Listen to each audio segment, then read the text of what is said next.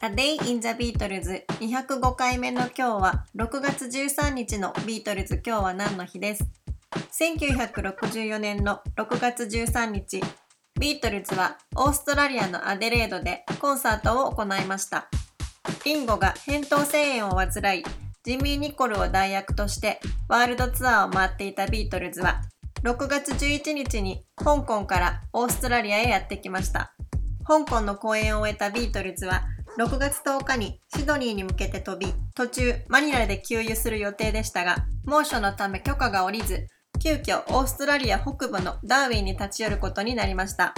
そして6月11日の午前2時35分という真夜中にダーウィンに到着しましたが、空港ではおよそ400人のファンが彼らを待ち受けていました。そしてダーウィンからシドニーに移動し、シドニーの空港にはさらに多くの2000人の観客がビートルズの到着を歓迎しました。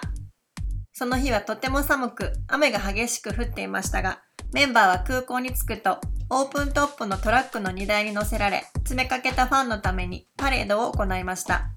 ビートルズは傘を差してパレードをしましたが、あまりにも天候が悪く、ジョンがトラックのドライバーにもっと早く進んでくれと要求しましたが、ドライバーはファンたちはここで24時間君たちを待っていたんだと言ってスピードを速めてはくれませんでした。そのためメンバーはずぶ濡れになり、香港でお揃いで作ったケープも雨で完全に色落ちしてしまったということです。